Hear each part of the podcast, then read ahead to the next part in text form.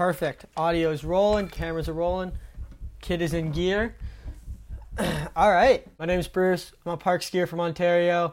Uh, for those of you guys who don't know me, here's some clips. The kid having fun out in the hill. And yeah, today we're going to cover the first five tricks you should learn getting on skis in the terrain park. I decided to make this video because my little brother was trying to get into park skiing and he was searching up how to get into it and how to start park skiing. And there was not really any good new or recent videos about how to actually get into park skiing and what tricks you should learn and all that stuff.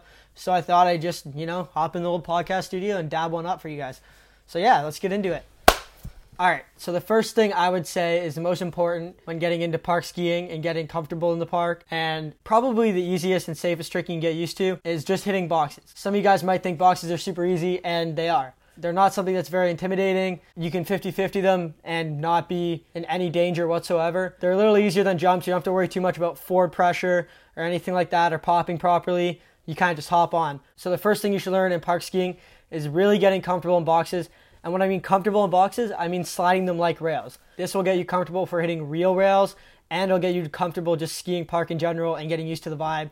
For me, I'm a huge uh, advocate for learning every single trick both ways. So if you're ski sliding it one way, you should know how to ski slide it the other way. Not only does this help for spinning and in the future, if you ever want to get into it seriously, like filming or competing or anything like that, you really should be able to spin and do tricks both ways. Some people, when they first get started in the park, they just spin one way and they just grind rails one way, but it really bites you in the ass later on because then you try to do switch ups and you're landing your wrong foot forward and you're not comfortable grinding that way and you're trying to do spins the wrong way and then you have no air awareness to the right or to the left, whatever is you're on that. Also, when you spin one way and you're comfortable spinning the other way too, it helps with landing and looking over your shoulder as well. So yeah, the first thing is definitely getting comfortable, sliding boxes, both feet forward, right and left foot forward, and just hopping off your switch. That's all you gotta do. Just have fun with it.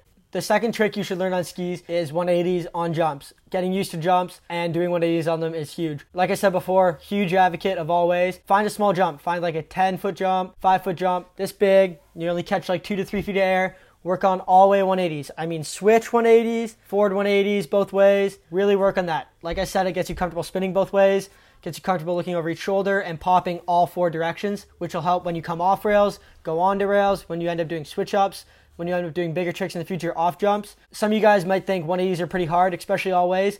This is kind of like first five tricks you should know if you're a pretty competent skier. You might never have done park before, but you at least have to be somewhat competent.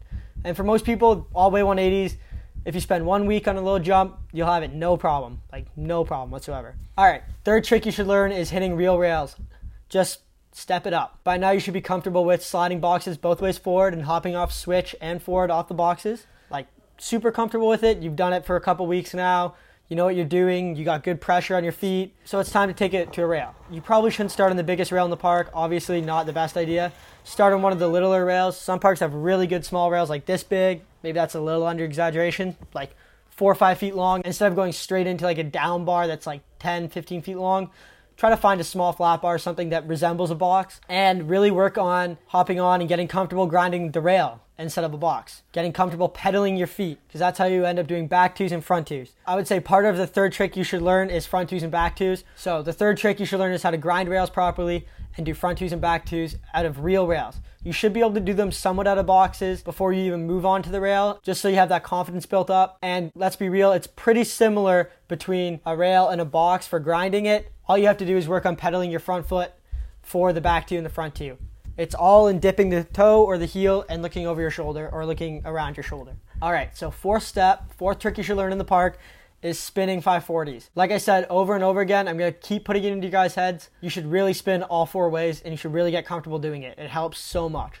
Takes a little longer to get better at tricks. Your friends might get a little bit ahead of you, but really, really work on getting everything all four ways. 540s all four ways is pretty big step for most people, so I would say maybe only focus on doing a forward 540, maybe a switch 540 if you're really comfortable hitting jump switch, but um, that is a little harder, especially for people just getting into park. Like I said, doesn't have to be a big jump. You don't have to be doing it off 60 foot outback jumps. You don't have to be doing it off 30 footers. You like pick a small jump, pick a 10 to 15 foot jump that you're going to get five feet of airtime. You have enough time to get it around. It's not a hard fall if you eat it, and it's a great place to learn. Then, when you're comfortable with them, obviously you can take it to bigger jumps and throw in grabs. The fifth trick I would tell you guys to learn in the terrain park is switch ups because they're huge. And if you guys did step three properly and you guys can front two and back two and you spent your time doing it both ways and you've grinded rails and boxes both ways for a little while now, front swaps and back swaps aren't going to be the hardest thing. Yes, they're a little intimidating, but like I said, you can try them on boxes, you can try them on thicker rails that have more to deal with.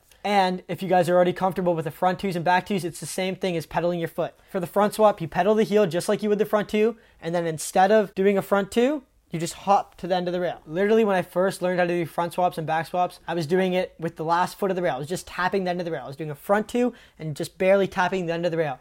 And as you get more comfortable doing it, work your way up the rail and do it halfway up the rail, do it in the middle of the rail, and get those swaps really dialed in.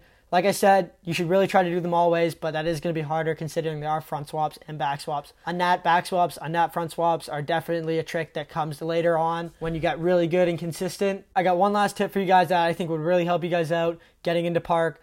Uh, it's a tip that I really just picked up this year that's helped me get way more consistent and get all my tricks like really dialed in for the season and stuff. So I would say my pro tip of the day would be to just go to the hill and pick one trick, one trick for that day. I know it sucks and it's not something you want to do. You don't have to do it the whole day, but pick one feature and one trick, and for like three quarters of the day, work on that. You can do other tricks on the hill and other parts of the park. You can do everything else at the top, at the bottom, but that one rail, you should really just focus on that one trick and get it dialed in. I know it gets frustrating and I know it takes a long time to do it, especially if it's a new trick that you haven't done before. It'll take that time, but once you get it and you do it four or five times and then you do it 10 or 15 times, you can take it to another rail. You can take it to another part of the park and it's not something you're going to forget. So, yeah, that's how I'd approach progressing at the fastest possible rate. I hope that helped you guys. And if you like this video, drop a like, hit the little subscribe button, or whatever you got to do. But definitely smash that notification bell because otherwise I just get rammed and, uh, you guys don't get to see my videos. I also got tons of content of me skiing, vlog style, I guess, if you want to call it, call it episodes of Living with the Kid. And I do a podcast called Banged Up. If you look up there, super fun times with the kids. So you might as well smash that bell and that subscribe button and just treat yourself to a great time. Much love.